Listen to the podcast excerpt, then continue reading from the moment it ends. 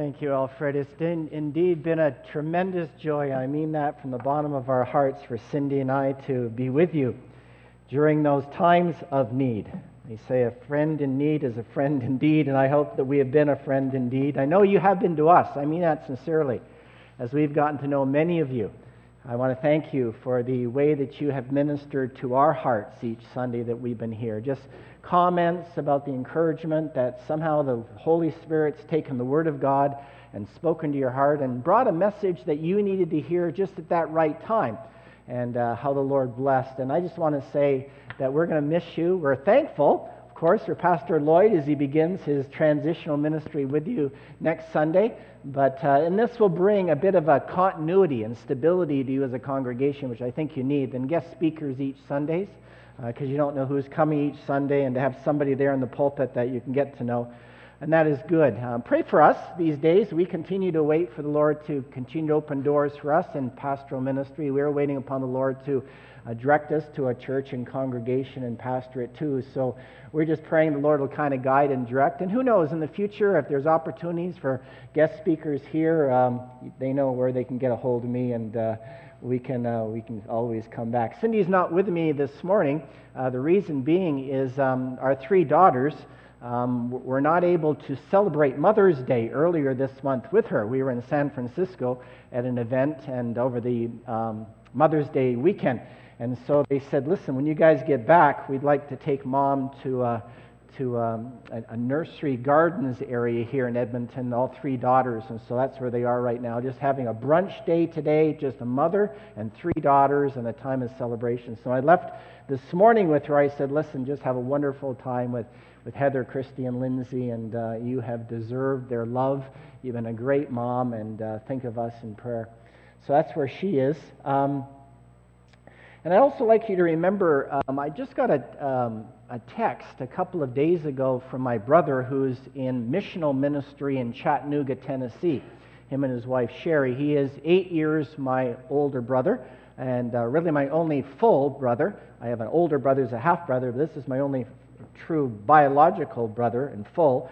Um, and uh, he texted me to say that uh, he has recently been diagnosed with stomach cancer. And uh, he starts treatment tomorrow, radiation, one treatment for five days for five weeks. Okay? Um, and then, as well, a bit of mild chemotherapy. And then, in the first week of July, I believe it is, then his doctor, uh, they will uh, consult with their doctors and look inside and see if surgery is necessary or not. Uh, he's hoping it won't be because it's quite evasive and it's long term as far as um, recovery. But do remember him. If the Lord just happens to lay Mia and Cindy on your heart and you remember my brother Kel, his name's Kel, K E L, uh, just pray that God will just uh, uh, deliver him from that. Um, but I thought I could share that with you guys. Uh, but we're going through. His faith is strong, he loves the Lord. Uh, God is faithful, as we just sang through what? Times of storm. He is our rock, and He supports us, and He's our stability during this time. Um, but they have, uh, they're depending upon Him, so um, do, do remember that in prayer. So appreciate that. Well, these Sunday mornings together, we continue studying and praying the prayers of the Apostle Paul for spiritual and missional renewal, right? And as Christians, we all desperately need to be renewed spiritually from time to time. I know I do. I go through times of deserts and I, times of, of storm and just need that refreshment, that pick me up, that, that just renewal that, that He can only Himself bring. And spiritual renewal begins as each of us pray for it for our own walk with Christ. Well, in keeping with that prayer and missional theme, we look this morning at Colossians chapter 4. So if you have your Bibles, I invite you to take them and open them with me to Colossians chapter 4. And we'll be looking at verses 2 through 6 at Paul's prayer for our outward witness. God's called us to be salt and light, right? And to be testimonies and witnesses for Him. The Great Commission is what? I've ask you to go into all the world and preach the gospel unto every creature, what? Baptizing them in the name of the Father, Son, the Holy Spirit. And lo, I'm with you always to the end of the world. That are, is his last marching orders to the church. We are his church. and this is what we are to carry out. So, an outward witness and also a lifestyle that backs that witness is his prayer. It's one thing to tell people you need to come to know Jesus, but if they know from our lives that we're not living Christ, then what, what good is the testimony of that witness, right? So both our personal lives have to back up what we say in our witness. In other words, does my life back my talk? Am I walking the talk? Or just talking the walk? All right? So, a prayer for outward witness and a lifestyle that backs that witness.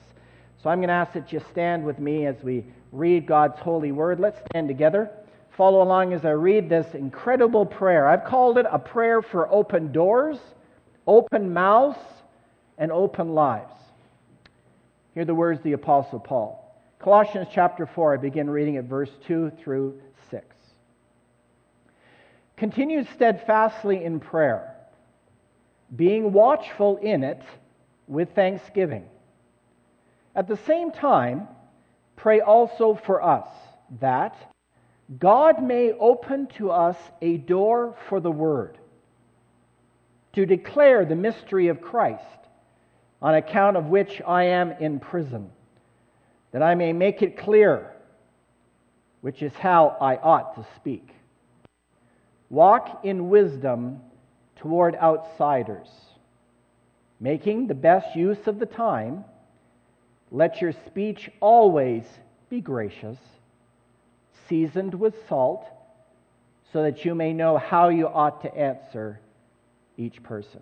Let's pray. Father, we thank you for the open doors that you give us throughout our day, each day, to bear our testimony and witness for your Son, whom we love, our Savior.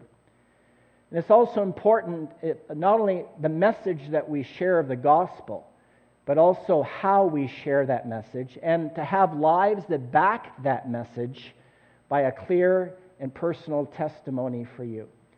So, would you open our eyes and open our hearts this morning to what the Holy Spirit wants to say, how we can be more effective missional witnesses for you today? We pray in Jesus' name. Amen. Amen.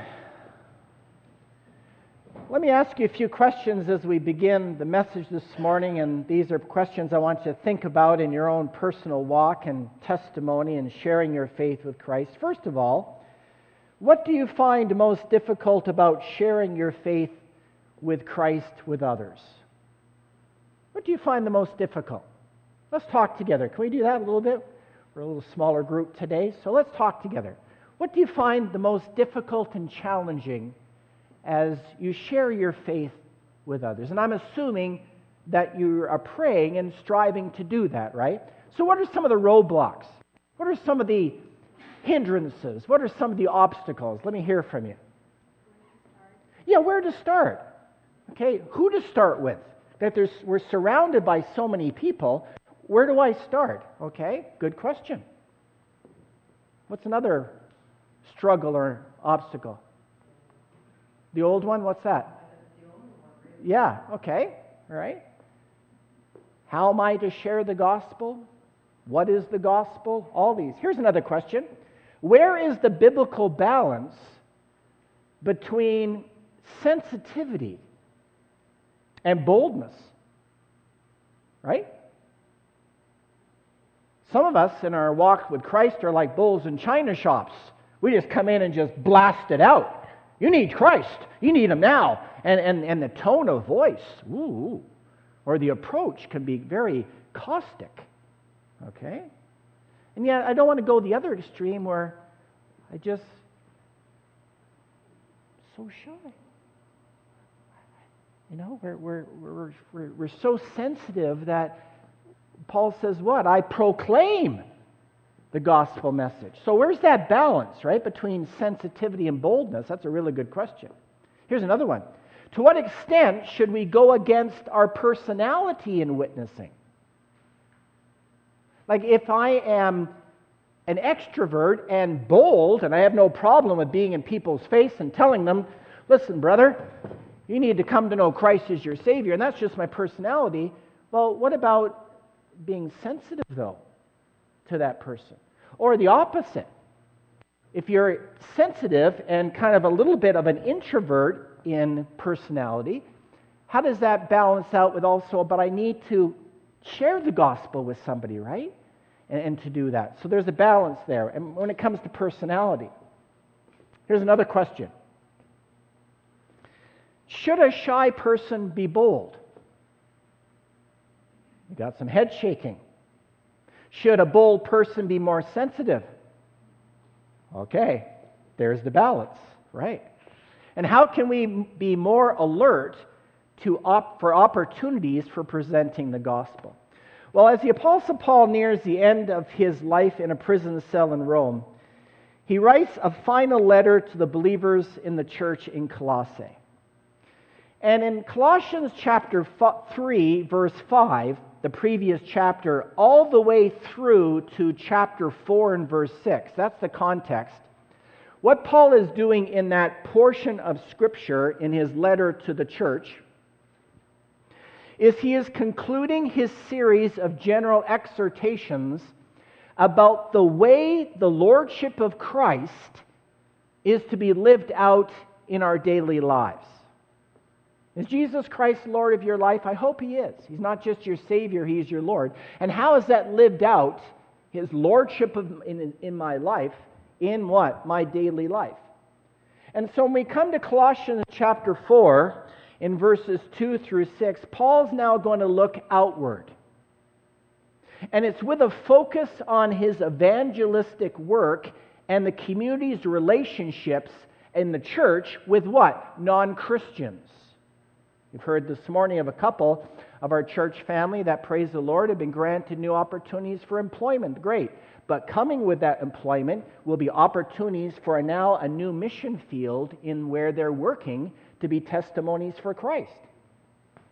God has placed you as a granule of salt and a shaft of light in that new workplace. Great opportunities working with non Christians.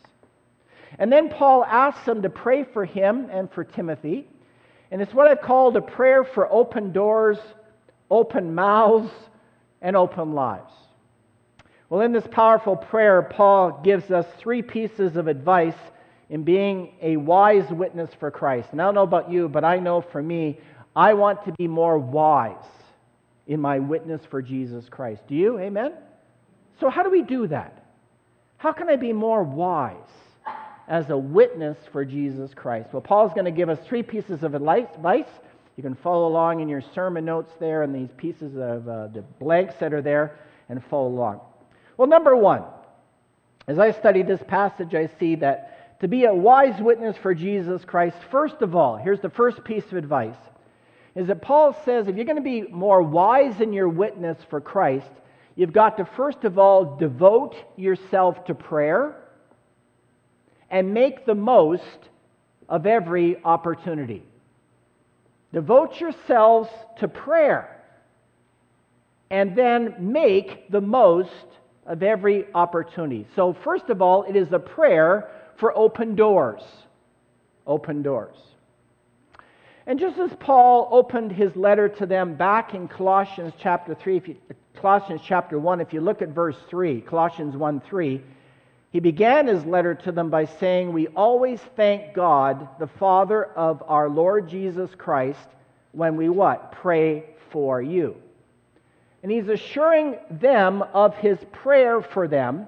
And so, just as he began his letter to the Colossian church with, We're praying for you, he concludes his letter with that same assurance. I want to let you know we're praying for you. And this final section concludes with Paul's encouragement that they should be faithful in prayer for him as well. Verse 2.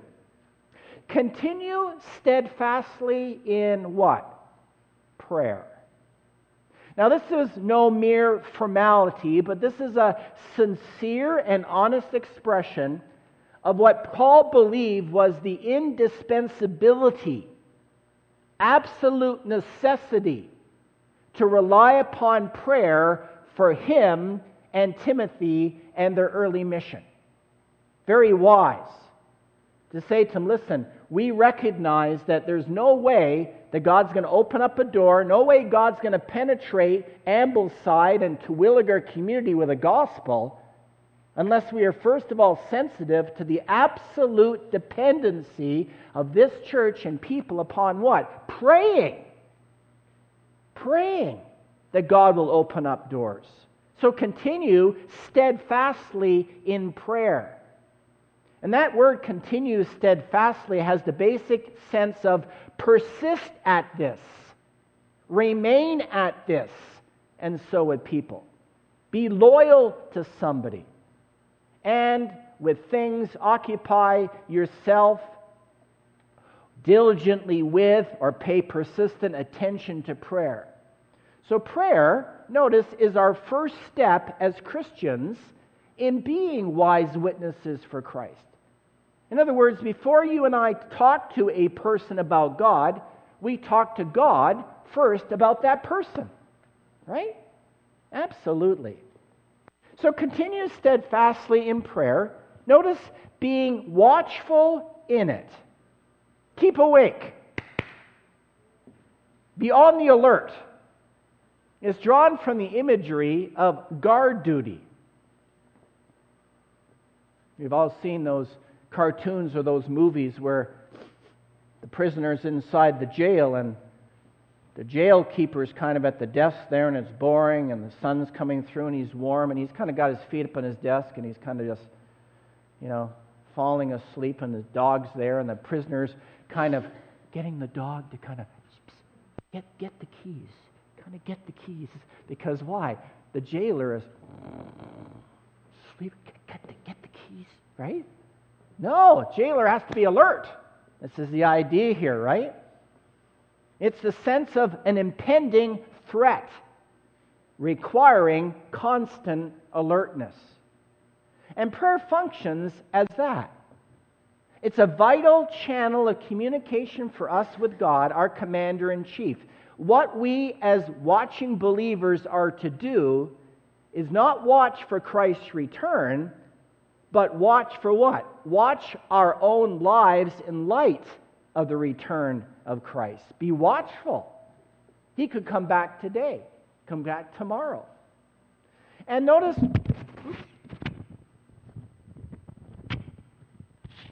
and, and, uh, and notice, if you would as well, that it's being watchful with thanksgiving. And that provides an important balance to the call for watchfulness. We are to keep alert, not in a spirit of fear or anxiety, but with the confidence and the assurance that what? Our resources in Christ are more than equal to the potential challenges. And so, from prayer in general, Paul, next in verse 3, moves to prayer for himself Timothy, and others in ministry that are engaged in ministry. Notice verse 3. Look down at your Bible. At the same time, believers in the church in Colossae, as I asked at the beginning of my uh, prayer or the sermon uh, service for my brother, at the same time, pray also for us. I like that about the Apostle Paul, don't you? Paul's not embarrassed in understanding prayer as asking for things and on behalf of people. Do you ask for prayer? Do you ask for prayer? I do. I know I need prayer. I need prayer for my brother. I need prayer for my, my sister in law who's, who's finding it a bit of a struggle, you know, of course, with her, with her husband having come down now with, with cancer. But it's not, it's not bad. I think it's a good thing to, to come up to people and to say, listen, I, I just want to let you know I could really use your prayer at this time. Would you pray for me? Would you pray for my wife? Would you pray for this situation, rather? No, you, I know you do. But do you ask for prayer? And what specific request does Paul ask prayer for? And this is where the prayer gets personal and exciting. Look with me at verse 3. This is what I want you to pray. At the same time, pray also for us that, notice, God may open to us a door for the word to declare or assert or proclaim the mystery of Christ on account of which I am in prison. That is, that God may give us an opening for preaching. It's the idea of that He would throw open a door. And doing some research and study with some commentaries, some of them brought out the thought, and it's a good thought to think about. Remember where Paul is when he's writing this? He's in where? Prison. Do you think there is a door there in the prison? Yeah. And it's locked. He can't get through it.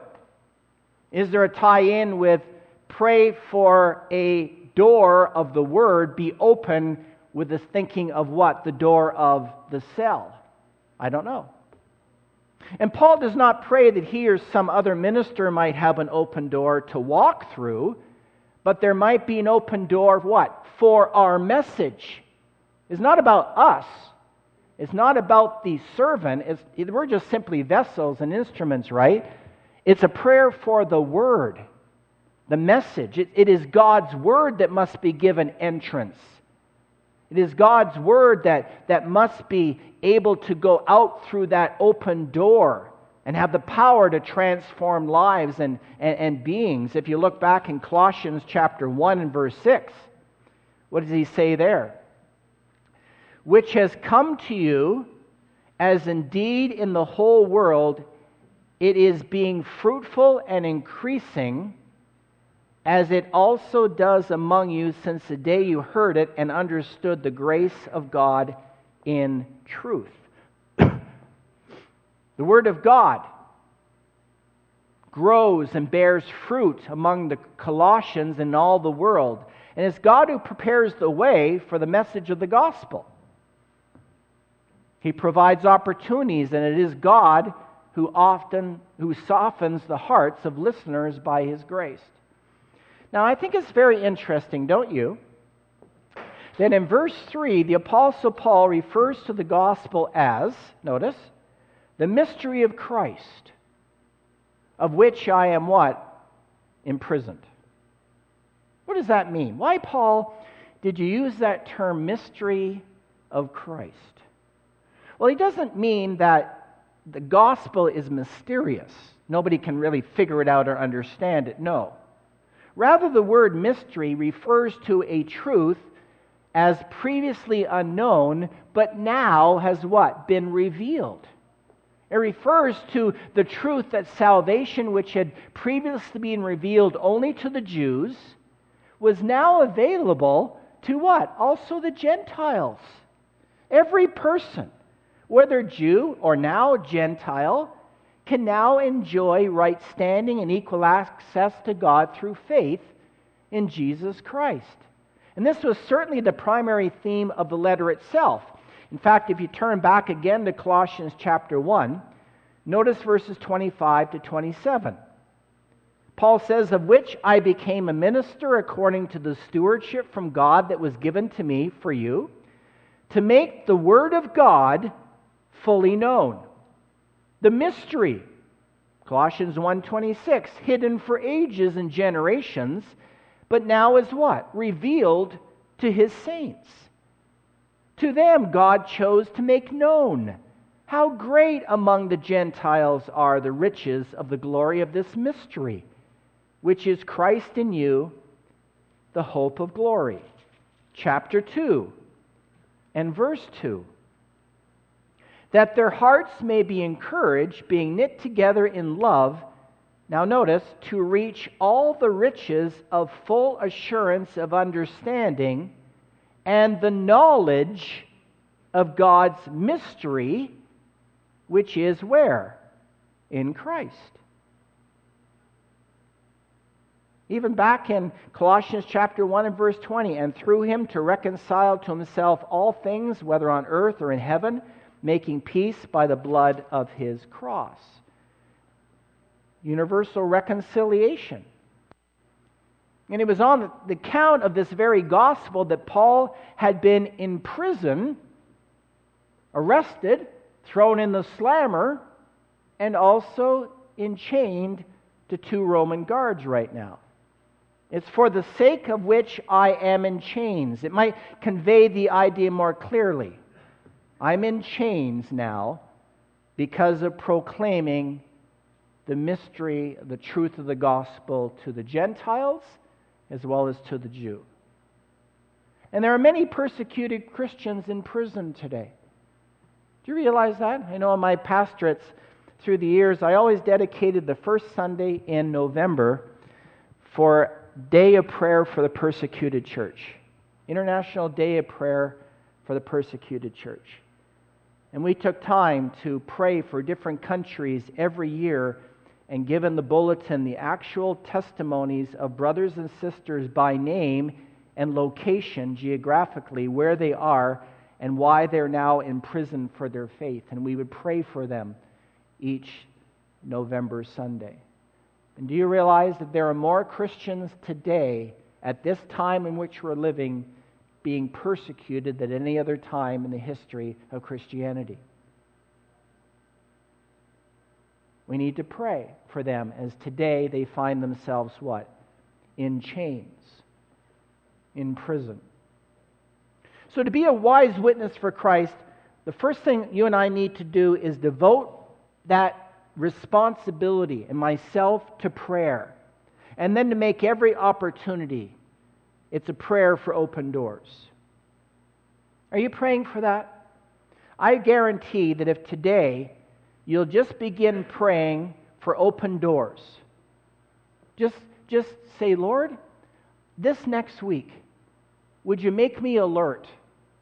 Would you make me aware as I look around for open doors for opportunities to share about you? You'd be amazed at how many opportunities and open doors come before you that God places before you, and you don't what? Even see them.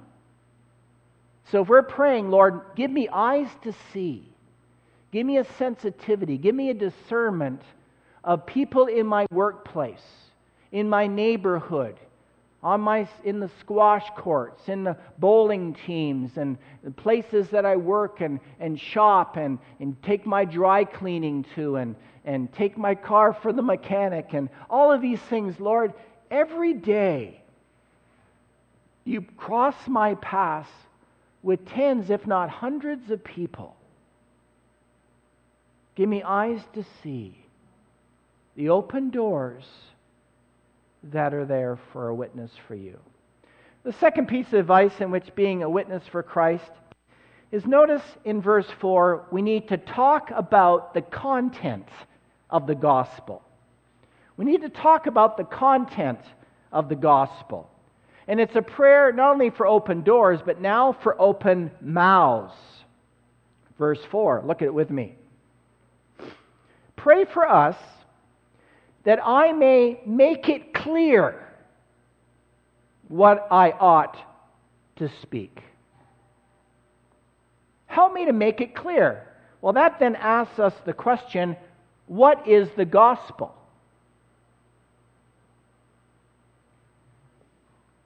Pulpit committee just a month or so ago in touch with me. One of the questions on the questionnaire was Pastor, explain to us what is the gospel. I said, That's a great question. Thank you. And I said, I want to thank you for that because there's a lot of misunderstanding, even amongst preachers. What is the gospel? Like, as a hospital chaplain in Drayton Valley a couple of weeks ago, and I had a, her funeral yesterday at, um, at, at, the a funeral home um, in Glenwood in uh, Sherwood Park. a lady that I had a chance in, to, to, lead to Christ, and, and she only had a couple of, of weeks to, to live. Her first name was Suzanne. And uh, just a tremendous opportunity. And so when I sit beside her bed, and I've established a relationship with her for the last two or three visits, and now for the first time, the Lord has allowed her and I to be alone without her large family around her and nurses doing their, their, their jobs and duties. I said, Lord, give me now wisdom. I only have this one shot. I'm about to head off on holidays for a couple of weeks. This is my last opportunity. It's now quiet. She's receptive. And my prayer to him at that time was, Lord, help me to be very clear and simple as a, she needs to hear because she's about to die, and she did two weeks later, the gospel message, how she needs to know. Like, I had better know that. The stakes are so high, it's her soul for eternity, right? And it's the same with you.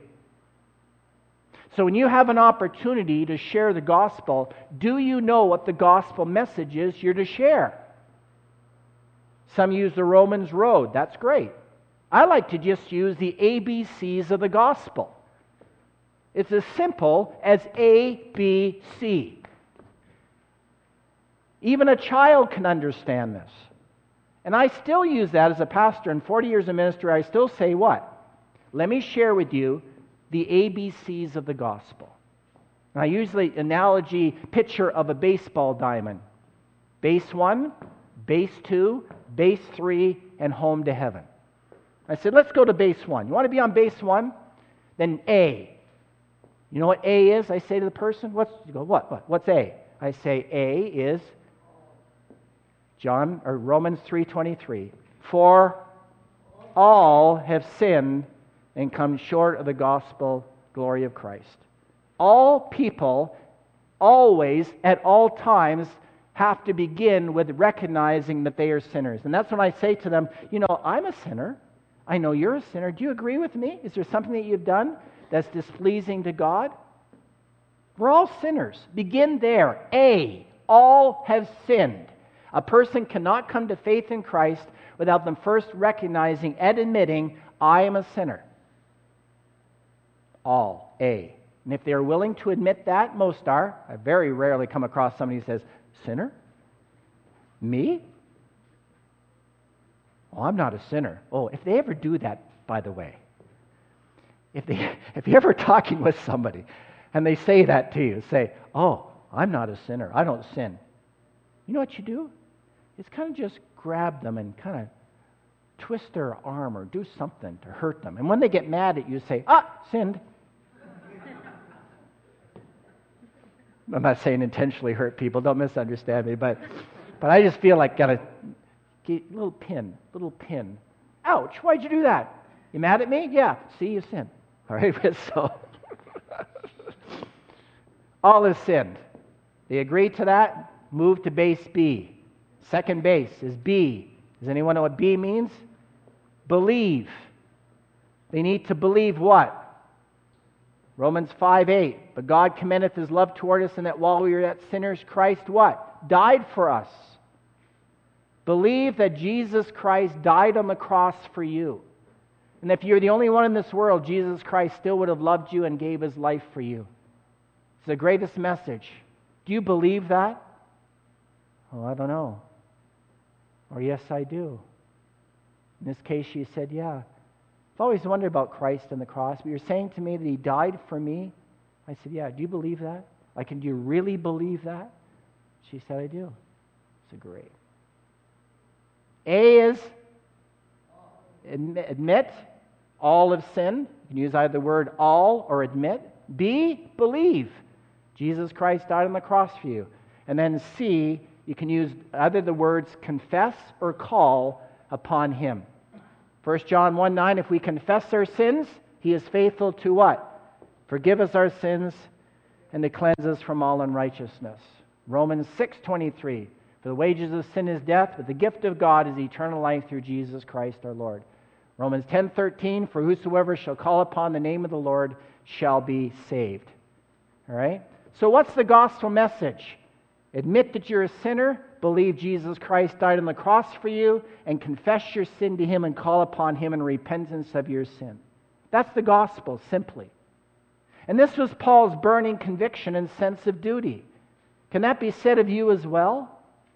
Just how burdened are you to make the gospel message clear to your unsaved family and friends? Ask for prayer that God would make it clear in presenting the gospel, folks, we're dealing with a soul.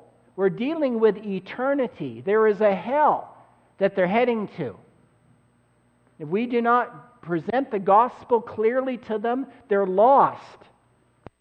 They will perish for eternity. That's how this high the stakes are. All right, so we had better know the gospel message. What is the gospel? And then to present it as simply and clearly. Don't muddy it up. Don't confuse it. Don't add to it. Don't take away from it. Just simply present the ABCs of the gospel. Well, in Colossians, the Apostle Paul is giving us three really good pieces of advice in being a wise witness for Christ. Devote yourself to prayer, make every most of every opportunity. Talk about the content of the gospel. You're not there to talk to them about different denominations and what do they feel about this particular religion versus that religion or this subject or that. We don't need to talk to them about well, whether the Bible is the Word of God or not. Is Jesus Christ God? Is He the Son of God? The, sh- the Shroud of Turin. We don't need to talk about you know all of these different preachers and versions and translations of the Bible, folks. It's simple. The only thing that's going to save them the Holy Spirit's going to use is what? The truth of the Word of God and the truth of the gospel message. Amen? That's the only thing that's going to save them. They need desperately to hear that. So that's your focus. Be laser beam focused on the gospel and sharing that with them. Well, the third and final piece of advice and being a wise witness for Christ is you've got to, and I've got to, back our talk with our walk and then talk about the gospel in a winsome manner. right? Back your talk with your walk and talk about the gospel as you do, as you share the gospel, in a winsome manner. And that's for a prayer for open lives. If we've looked if we've been praying for open doors and we've been praying for open mouths, this is now prayer for open lives. Verses 5 and 6. He says, notice verse 5 walk in wisdom toward outsiders. I think that's fascinating. It's how I'm to walk and before whom I'm to walk. I'm to walk in wisdom. Oh, Lord, help me to be more wise in my, in my walk toward and with outsiders, those who are outside of Christ. And as the Colossae believers walk through the marketplace, as you and I walk through our marketplaces and places of business places of recreation, we need to be ready to respond if we are ever asked what? Questions. Questions about your own personal faith in Christ. So I need to walk in wisdom. One of the main emphasis of this letter. In fact, if you turn back to Colossians 1, verses 9 and 10. And so from the day we heard, we have not ceased to pray for you, asking that you may be filled with the knowledge of his will, in all spiritual what? Wisdom and understanding, so as to walk in a manner worthy of the Lord, fully pleasing to him, being fruit in every good work and increasing in the knowledge of God. Drop down to verse 28. Colossians 1:28. Him we proclaim, warning everyone and teaching everyone with all what? Wisdom, that we may present everyone mature in Christ. Chapter 2, verse 3. In whom are hidden all the treasures of, next word, wisdom and knowledge. chapter 2, verse 23. These having indeed an appearance of, next word, wisdom, and promoting self made religion and asceticism and severity to the body, but they are of no value in stopping the indulgence of the flesh. You need wisdom. Chapter 3, verse 16. Let the word of Christ dwell in you richly, teaching and admonishing one another in all, next word, wisdom, speaking, singing psalms and hymns and spiritual songs with thanksgiving in your hearts to God. So you can see that walking in wisdom was one of the main emphasis of the letter to the Colossians. So walk, conduct yourself wisely in all of your dealings with those outside of Christ. Now he goes on to say here, redeeming or buying up the time or making the best use of the time, use your opportunities to the full. Very interesting use of the term in the Greek there because Paul's talking about redeeming or buying up the time. It pictures a businessman or it pictures an investor who knows an opportunity to make money when he sees one. You know people like that? They're entrepreneurs. They have a real nose they can smell a deal. They can smell an opportunity. They, I know people like that. They're really sharp that way. They can just see, oh, Bella, if we just, if we just uh, create ice cream here for these people that are hot, then they'll probably eat that ice cream. Or what these people need or this or that. Very, very fascinating how they have this insight. And it's the idea that he quickly moves in before the opportunity's gone. You only have a certain window of time. People are quick as businessmen an opportunity to pounce on that. Right? Or that careful shopper, ladies and guys. It's both. Both can be shoppers. I'm thankful that I'm not married to a, uh, a, a, great shopper.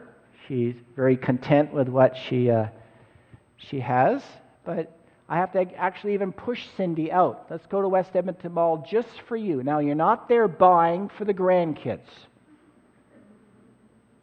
This is a time for you to buy a new dress or a new blouse or a skirt or pair of shoes and I then have to get on her. And, and you say, man, you're a blessed man to have a wife like that, like I am. I recognize that.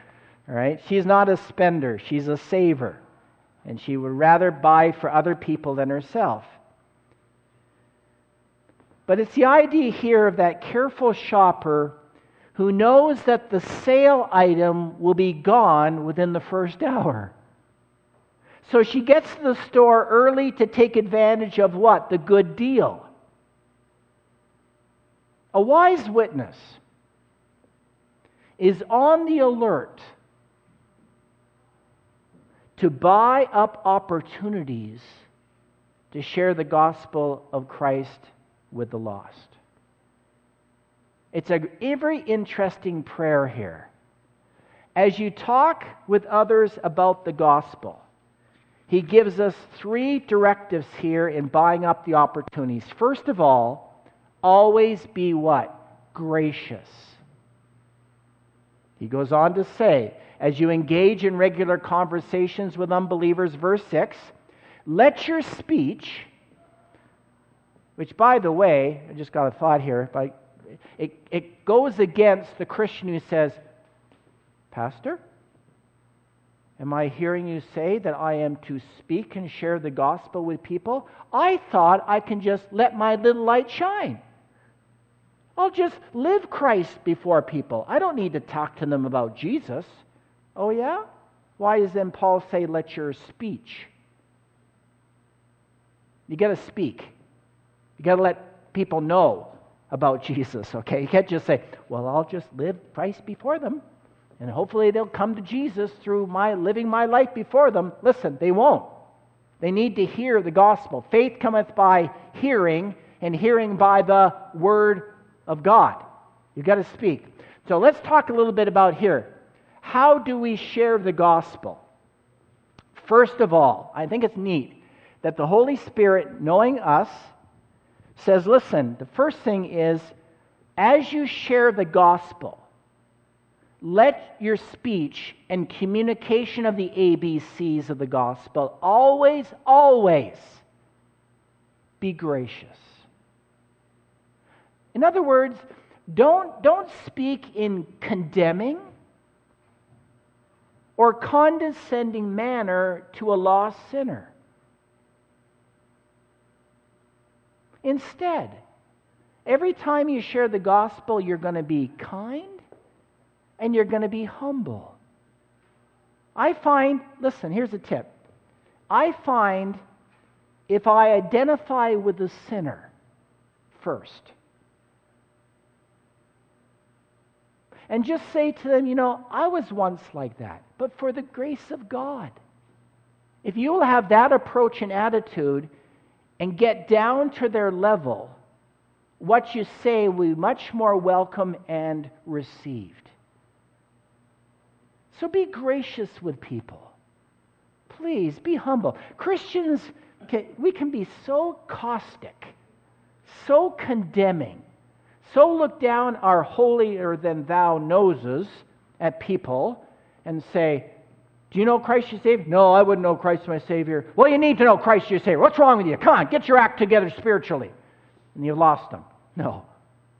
Or they start to share, well, you know, I, I Christ could never forgive me. I've, I've done too many bad things. You have? Oh, wow. Well, maybe you got a point there, you know. No, no, no. Just say to listen. Move over. We're in the same boat together, right? There's no sin that you've committed that Christ won't forgive. You've got to get down to their level. Let them realize that's why Jesus Christ came into the world. But let's be gracious, folks. Christians can be really condemning, very condescending. No. So let your speech always be gracious. Secondly, be interesting. be interesting.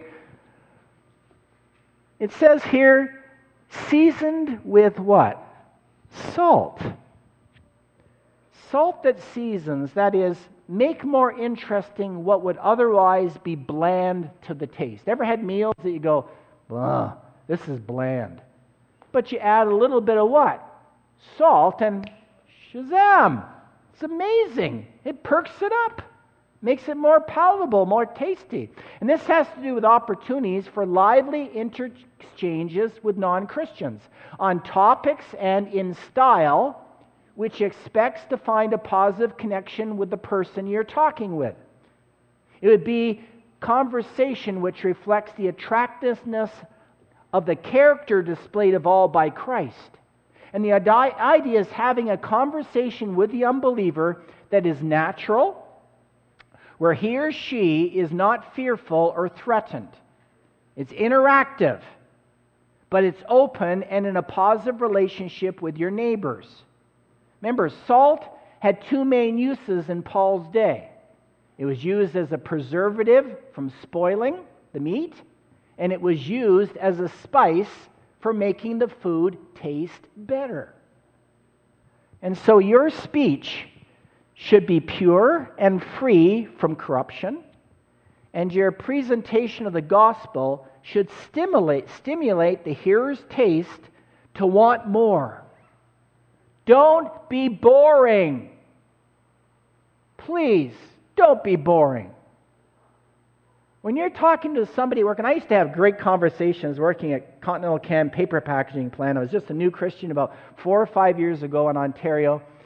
And I go to work and, and they gather together at their breaks at the smoke booth. And I, I'd go there, trying to hold my breath not being a smoker and that. And then, then I'd wait for opportunities to talk. I'd never talked to the men in mass in the factory because they would think that's the greatest fun if I could come in there and talk to 10 or 15 guys there right on their smoke break.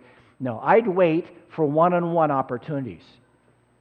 And I'd see a guy sitting there at lunch, and I'd say, Anybody sitting here? No, I'd sit down with him. And now my speech seasoned with salt. I, I, I talk to them on sort of questions like, like let's, let's play the game a little bit this morning. What topic could you talk about today that would raise the interest of somebody that you could lead them to think about spiritual things in the gospel? Let me hear from you. What topics to make it interesting? What's that? Absolutely. Use current events. Say, and that's how you begin. Did you hear what happened in Manchester, England? Yeah. What do you think about that? Terrible. You know? And now they're making arrests over there, and it, it, seems to be related to terrorism and, and, and, uh, and maybe some um, militant Islam. And, and, and that leads me to ask you a question. Do you know, I think, do you think religion can be aggressive and, and can be dangerous? Great question. Get them thinking. Throw some salt. And They get thinking, yeah, you know. Do you think Jesus Christ was ever militant and aggressive to that degree? Never thought of that before. I don't think so. I don't think he was either. He was gracious. But use current events. Keep it interesting. Keep it active. All right? Don't be boring. And lastly, be sensitive. Notice so that you may know how you ought to answer each person. Paul says that you must know how you should respond to each person. And so pray for wisdom as you speak so that you'll know how to respond to the person's unique needs. So be gracious, be interesting, and be sensitive. There are so many ways that you and I can make a difference and how we interact with our neighbors and friends and family and even strangers, even in our everyday lives, leaves a mark and an impression. We can directly or indirectly change the world we live in. Every action, big or small, has an individually, as individually or as a group, has the potential to change lives forever. What does Paul what does Paul in this passage of Scripture want us to pray for? Two things open doors and a powerful word. For God to work in the unbeliever and for God to work in us. And the point of Paul, God's counsel through Paul to us this morning is twofold. Be willing to seize the opportunity that God gives you. Don't be silent. And be gracious. Always be gentle in your reply if they ask you a question. This is what we all can do, from the youngest Christian to the most mature believer. And that is what we must do to serve Christ as his witnesses here on earth. Like last time, we're going to stand and we're going to pray this text of Scripture, and it's on the overhead screen. Maybe you can flash that up there. And it's also in your worship folders there. And I've also put in for you the little slashes. That kind of is where we pause. And instead of me asking you to repeat after me, my wife gave the suggestion last time, next time, just pray the prayer together in unison. And we're going to do that, okay? So there it is. Thank you, Dave, for putting that up. And let's stand together and let's pray this prayer ourselves, all right? This is prayers for open doors, open mouths, and open lives, right? Let's pray this prayer together. Together, begin. Heavenly Father, help me to be consistent in my prayer life. Give me vigilant eyes and a thankful heart. Place before me doors of opportunity that I might share your precious word and present the truth about Jesus Christ with others who need you. Father, give me Holy Spirit power to open my mouth boldly, that I might make your word crystal clear, that others might easily understand it. And help me to back up my witness for Christ by a clean life that honors Christ. Give me wisdom in what I say to others and how I live. I pray my words will always be gracious, interesting, and sensitive, that I may know how I ought to answer their questions. Help me to be a wise witness for Christ, in whose name we pray. And all God's people said, Amen. Amen. Let's now go out from this place praying for open doors, open mouths, and open lives. Call upon the worship team at this time. Let's remain standing.